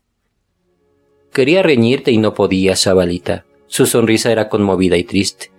No te sienta el trabajo de noche. Tampoco te sienta vivir solo, flaco. Sí, más bien engordado, papá. En cambio, tú has enflaquecido mucho. Ya creía que no me ibas a llamar nunca. Me has dado una alegría tan grande, flaco. Hubiera bastado que abriera un poquito más los ojos, Carlitos. Fuera por lo que fuera. ¿Qué te pasa? A mí nada, papá. Que hubiera cerrado las manos de golpe, Carlitos, o cambiado de cara un segundo. Hay un asunto que... no sé. De repente podría traerte alguna complicación. No sé, quería avisarte. El mozo trajo los cafés. Don Fermín ofreció cigarrillos a Santiago. Por los cristales se veía a los dos hombres en buzos haciéndose pases, disparando a la canasta y don Fermín esperaba la expresión apenas intrigada. No sé si has visto los periódicos, papá. Ese crimen. Pero no, para nada, Carlitos. Me miraba a mí, me examinaba la ropa, el cuerpo. ¿Iba a disimular así, Carlitos? Esa cantante que mataron en Jesús María. Esa que fue amante de Cayo Bermúdez cuando odría. Ah, sí. Don Fermín hizo un gesto vago. Tenía la misma expresión afectuosa, solo curiosa de antes. La musa esa. En la crónica están averiguando todo lo que pueden de la vida de ella. Todo era cuento entonces, Zabalita. Ya ves, yo tenía razón, dijo Carlitos. No había para qué amargarse tanto. Están explotando a fondo esa noticia. Estás temblando. Ni siquiera te has puesto una chompa con este frío. Casi aburrido con mi historia, Carlitos. Atento solo a mi cara, reprochándome con los ojos que viviera solo, que no le hubiera llamado antes. Bueno, no tiene nada de raro. La crónica es un periódico un poco más sensacionalista. Pero, ¿qué pasa con ese asunto? Anoche llegó un anónimo al periódico, papá. ¿Iba a ser todo ese teatro queriéndote tanto, Sabadita? Diciendo que el que mató a esa mujer fue un exmatón de Cayo Bermúdez. Uno que ahora es chofer de... Y ponía tu nombre, papá. Han podido mandar el mismo anónimo a la policía y de repente... Sí, piensa, precisamente porque te quería tanto. En fin, quería avisarte, papá. Ambrosio, ¿estás hablando de él? Ahí su sonrisita extrañada, Sabelita, su sonrisita tan natural, tan segura, como si recién se interesara, como si recién entendiera algo. Ambrosio, ¿matón de Bermúdez? No es que nadie vaya a creer en ese anónimo, papá, dijo Santiago. En fin, quería advertirte. ¿El pobre negro matón? Ahí su risa fue tan franca, Zabalita, tan alegre. Ahí esa especie de alivio en su cara y sus ojos que decían menos mal que era una tontería así, menos mal que no se trataba de ti, flaco. El pobre no podría matar una mosca aunque quisiera. Bermúdez me lo pasó porque quería un chofer que fuera también policía. Yo quería que supieras, papá, dijo Santiago. Si los periodistas y la policía se ponen a averiguar, a lo mejor van a molestarte a la casa. Muy bien hecho, flaco. Asentía Zabalita, sonreía, tomaba sorbitos de café. Hay alguien que quiere fregarme la paciencia. No es la primera vez, no será la última. La gente es así. Si el pobre negro supiera que no le creen capaz de una cosa así.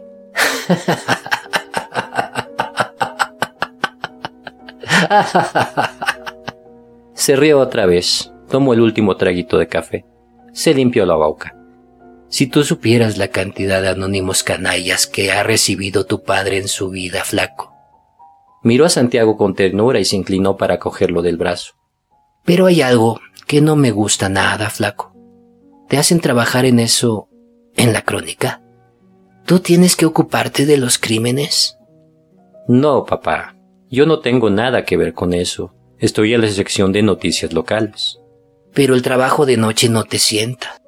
Si sigues enflaqueciendo así te puedes enfermar del pulmón. Basta ya de periodismo, flaco. Busquemos algo que te convenga más. Algún trabajo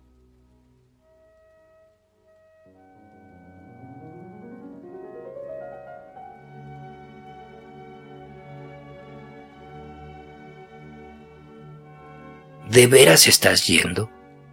Clodomiro me cuenta que vas, que pasan los exámenes, pero yo nunca sé si creerle. ¿Es verdad, flaco? Claro que sí, papá. Sin enrojecer, sin vacilar. A lo mejor heredé eso de ti, papá. Te puedo enseñar las notas. Estoy en tercero de derecho ya. Voy a recibirme, ya verás. ¿No has dado tu brazo a torcer todavía? dijo don Fermín despacio. Ahora va a ser distinto. El domingo voy a ir a casa a almorzar, papá. Pregúntale al Chispas. Le dije que avisara a la mamá. Voy a ir a verlo seguido, te prometo. Ahí la sombra que empañó sus ojos, Zabalita. Se enderezó en el asiento, soltó el brazo de Santiago y trató de sonreír, pero su cara siguió abatida, su boca apenada. No te exijo nada, pero al menos piénsalo. Y no digas que no antes de oírme, murmuró. Sigue en la crónica si tanto te gusta. Tendrás llave de la casa. Te arreglaremos el cuartito junto al escritorio. Estarás completamente independiente ahí, tanto como ahora. Pero así tu madre se sentirá más tranquila. Tu madre sufre, tu madre llora, tu madre reza, dijo Santiago. Pero ella se acostumbró desde el primer día, Carlitos. Yo la conozco. Es él quien vive contando los días, él quien no se acostumbra. Ya te has demostrado que puedes vivir solo y mantenerte. Insistía don Fermín. Ya es hora de que vuelvas a tu casa, flaco. Déjame un tiempo más así, papá. Voy a ir a la casa todas las semanas. Se lo he dicho al Chispas ya. Pregúntale. Te lo prometo, papá. No solo estás flaco, tampoco tienes ni para ponerte. Estás pasando apuros. ¿Por qué eres tan orgulloso, Santiago? ¿Para qué está tu padre si no es para ayudarte? No necesito plata, papá. Con lo que gano me alcanza de sobra. Ganas mil quinientos soles y te estás muriendo de hambre. Bajando los ojos, Sabalita, avergonzándose de que supieras que él sabía. No te estoy riñendo, flaco. Pero no entiendo que no quieras que te ayude. No lo entiendo. Si necesitara plata te hubiera pedido, papá. Pero me alcanza. Yo no soy gastador. La pensión es muy barata. No paso apuros, te juro que no. Ya no tienes que avergonzarte de que tu padre sea capitalista. Sonrió don Fermín sin ánimos. El canallita de Bermúdez nos puso al borde de la quiebra. Nos canceló los libramientos, varios contratos, nos mandó auditores para que nos expulgaran los libros con lupa y nos arruinaran con impuestos y ahora ha comprado, el gobierno se ha vuelto una mafia terrible. Los contratos que recuperamos cuando salió Bermúdez nos los volvieron a quitar para dárselos a paradistas. A este paso, voy a volverme un comunista, como tú. Y todavía quieres darme plata. Trato de bromear, Santiago. De repente el que te va a ayudar soy yo, papá. Todos se quejaban de Odria porque se robaba, dijo don Fermín. Ahora se roba tanto más que antes y todos contentos. Es que ahora se roba guardando ciertas formas, papá. La gente lo nota menos. Y entonces, ¿cómo puedes trabajar en un diario de los Prado? Se humillaba Carlitos. Si le hubiera dicho pídeme de rodillas que vuelva y vuelvo, se hubiera arrodillado. ¿No son ellos más capitalistas que tu padre? ¿Puedes ser un empleadito de ellos y no trabajar conmigo en unos pequeños negocios que se están viniendo abajo? Estábamos hablando de lo más bien y de repente te has enojado, papá. Se humillaba pero tenía razón, Zabalita, dijo Carlitos. Mejor no hablemos más de eso. No me he enojado, flaco. Asustándose, Zabalita, pensando, no irá el domingo, no me llamará, pasarán más años sin verlo. Me amarga que sigas despreciando a tu padre nada más. No digas eso, papá. Tú sabes que no es cierto, papá. Está bien. No discutamos. No me he enojado. Llamaba al mozo, sacaba su cartera, trataba de disfrazar su decepción. Volvía a sonreír. Te esperamos el domingo entonces. ¿Cómo se va a poner tu madre de contenta? Volvieron a pasar por las canchas de básquet y los jugadores ya no estaban. La neblina se había diluido y alcanzaban a verse los acantilados, lejanos y pardos, y los techos de las casas del malecón. Se detuvieron a unos metros del auto. Ambrosio había bajado a abrir la puerta. No puedo entenderlo, flaco. Sin mirarte, Zabalita, cabizbajo, como hablando a la tierra húmeda o a los pedruscos musgosos. Creí que te habías ido de la casa por tus ideas porque eras comunista y querías vivir como un pobre, para luchar por los pobres. Pero... ¿Para esto, flaco? ¿Para tener un puestecito mediocre? un futuro mediocre. Por favor, papá, no discutamos eso. Te ruego, papá. Te hablo así porque te quiero, flaco. Los ojos dilatados, piensa, la voz hecha trizas. Tú puedes llegar a mucho. Puedes ser alguien. Hacer grandes cosas. ¿Por qué estás arruinando así tu vida, Santiago? Yo me quedo por aquí nomás, papá. Santiago lo besó, se apartó de él. Nos veremos el domingo. Iré a eso de las doce. Se alejó hacia la playita a grandes trancos. Torció por la pista hacia el malecón. Cuando comenzaba a subir la cuesta oyó arrancar el automóvil. Lo vio alejarse por agua dulce, brincar en los baches, desaparecer en el polvo. Nunca se había conformado, Sabalita. Piensa, si estuvieras vivo, seguirías inventando cosas para hacerme volver a la casa, papá. ¿Ya ves? ¿Ya viste el periódico? Ni una palabra de la talqueta, dijo Carlitos. Y más bien te amistaste con tu padre y te vas a amistar con tu madre. ¿Cómo te irán a recibir el domingo, Sabalita? Con risas, bromas y llanto, piensa. No había sido tan fácil, no había sido tan difícil. El hielo se había roto un instante después de que se abrió la puerta y oyó el grito de la tete. Ahí estaba ya, mami. Acababan de regar el jardín. Piensa, el pasto estaba húmedo, la pileta seca. Ingrato, corazón, hijito. Ahí los brazos de la mamá en tu cuello, Sabalita. Lo abrazaba, sollozaba, lo besaba. El viejo y el chispas y la teté sonreían. Las sirvientas revoloteaban alrededor. ¿Hasta cuándo con esas loqueras, hijito? ¿No tenías remordimientos de hacer pasar a tu madre este calvario, hijito? Pero él no estaba ahí. No habían sido mentiras, papá. Me di cuenta lo incómodo que se sintió Becerrita cuando entraste a la redacción, dijo Carlitos. Te vio y casi se traga el pucho. Increíble. No hay nada nuevo.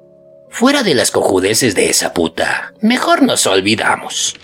Gruñó Becerrita, revolviendo con desesperación unos papeles. Hágase una carilla de relleno, Sabalita. Prosigue la investigación, se examina nuevas pistas, cualquier cosa, una carilla. Es humano. Es lo formidable de este asunto, Zabalita, dijo Carlitos. Haber descubierto el corazón de Becerrita.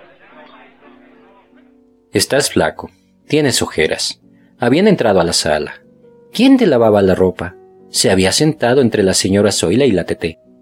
¿La comida de la pensión era buena? Sí, mamá y en los ojos del viejo ninguna incomodidad. ¿Ibas a clases? Ninguna complicidad ni turbación en su voz. Sonreía, bromeaba, esperanzado y dichoso. Pensaría, va a volver. Todo se iría a arreglar. Y la teté. Dinos la verdad, truquero. No creo que no tengas enamorada. Era la verdad, Tete. ¿Sabes que Ambrosio se fue? Dijo el chispas. Se largó de repente, de un día a otro. ¿Periquito te quita el cuerpo? ¿Arispe se chupa cuando habla contigo? ¿Hernández te mira con burla? dijo Carlitos. Eso es lo que tú quisieras, masoquista. Tiene muchos problemas para perder su tiempo compadeciéndote. Y además, ¿compadecerte de qué? ¿A ti de qué, carajo? Se largó a su pueblo. Dice que quiere comprarse un carrito y ser taxista. Sonrió don Fermín. El pobre negro. Ojalá le vaya bien. Eso es lo que tú quisieras. Se rió Carlitos. Que la redacción entera hablara de ti, que chismearan, que rajaran. Pero o no saben o se quedaron tan espantados que no abren la boca. Te fregaron, Zabalita. Ahora se ha puesto a manejar el papá. No quiere tomar otro chofer. se rió la tete. Si lo vieras manejando te daría un ataque, a 10 por hora, y frena en todas las esquinas. ¿Todos muy cordiales contigo? ¿Todos te hacen sentir mal con sonrisitas y amabilidades? dijo Carlitos. Eso es lo que tú quisieras. En realidad no saben nada o les importa un carajo, Zabalita. Mentira. De aquí a la oficina llego más rápido que el chispas. Además ahorro y he descubierto que me gusta manejar. A la vejez, viruelas. Caramba, qué buena cara tiene ese chupe. Riquísimo, mamá. Claro que quería más. ¿Te pelaba ella los camarones? Sí, mamá. ¿Un actor, Zabalita? ¿Un maquiavelo? ¿Un cínico? Sí, traería la ropa para que la lavaran las muchachas, mamá. ¿Uno que se desdoblaba en tantos que era imposible saber cuál era de verdad él? Sí, vendría a almorzar todos los domingos, mamá. ¿Una víctima o victimario más luchando con uñas y dientes para devorar y no ser devorado? ¿Un burgués peruano más? Sí, llamaría por teléfono todos los días para decir cómo estaba y si necesitaba algo, mamá.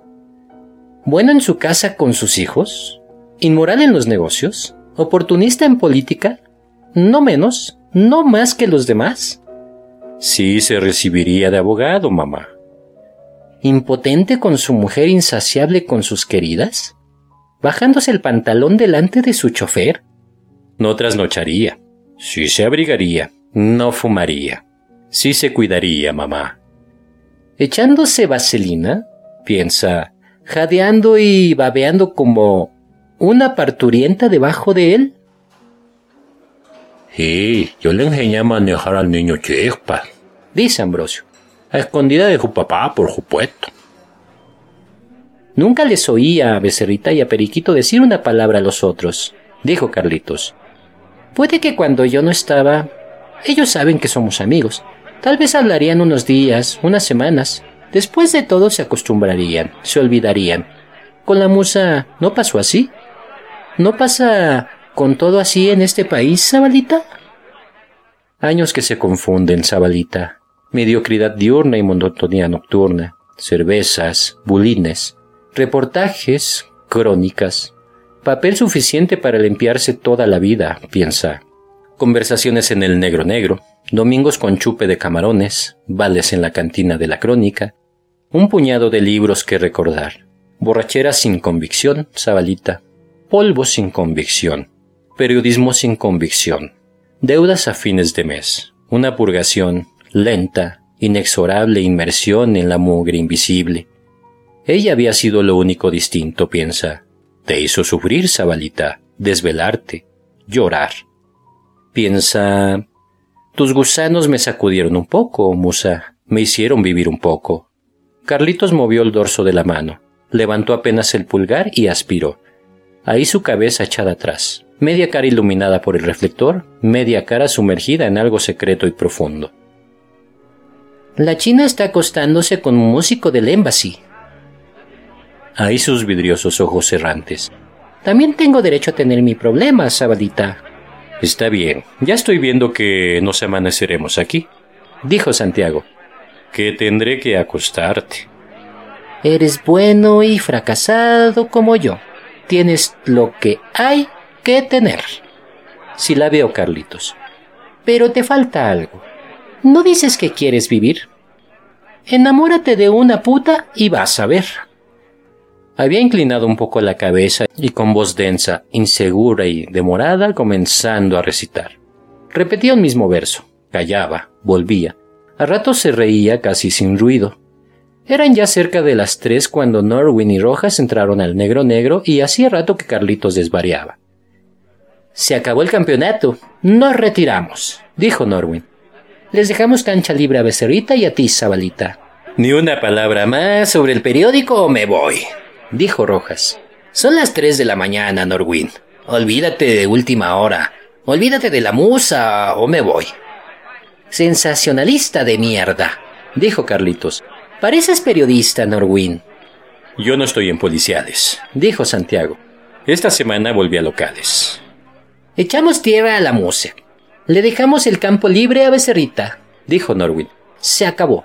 No da para más. Convéncete, Zabalita. No van a descubrir nada. Ya no es noticia. En vez de explotar los bajos instintos de los peruanos, convídame una cerveza, dijo Carlitos. Sensacionalista de mierda. Ya sé que Becerrita va a seguir metiendo leña, dijo Norwin. Nosotros ya no. No da para más. Convéncete. Reconoce que hasta aquí llegamos tablas en las primicias, Zabalita. Es un mulato con el pelo planchado y unos músculos así, dijo Carlitos. Toca el bongo. Los soplones ya enterraron el asunto. Te paso el dato, dijo Norwin. Me lo confesó Pantoja esta tarde. Estamos pataleando en el mismo sitio. Hay que esperar alguna casualidad. Ya se aburrieron. No van a descubrir nada más, díselo a Becerrita. No pudieron o no quisieron descubrir nada, piensa. Piensa. No supieron o te mataron dos veces, Musa. Había habido conversaciones a media voz, salones mullidos, idas y venidas, misteriosas puertas que se abrían y se cerraban, Zabalita.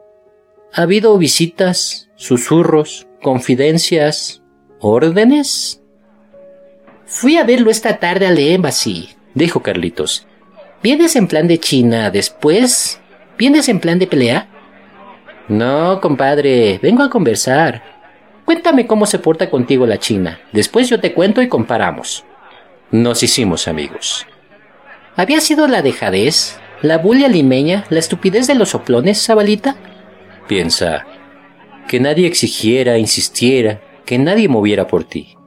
Olvídese o te olvidaron de verdad, piensa. Échenle tierra al asunto o la echaron de por sí.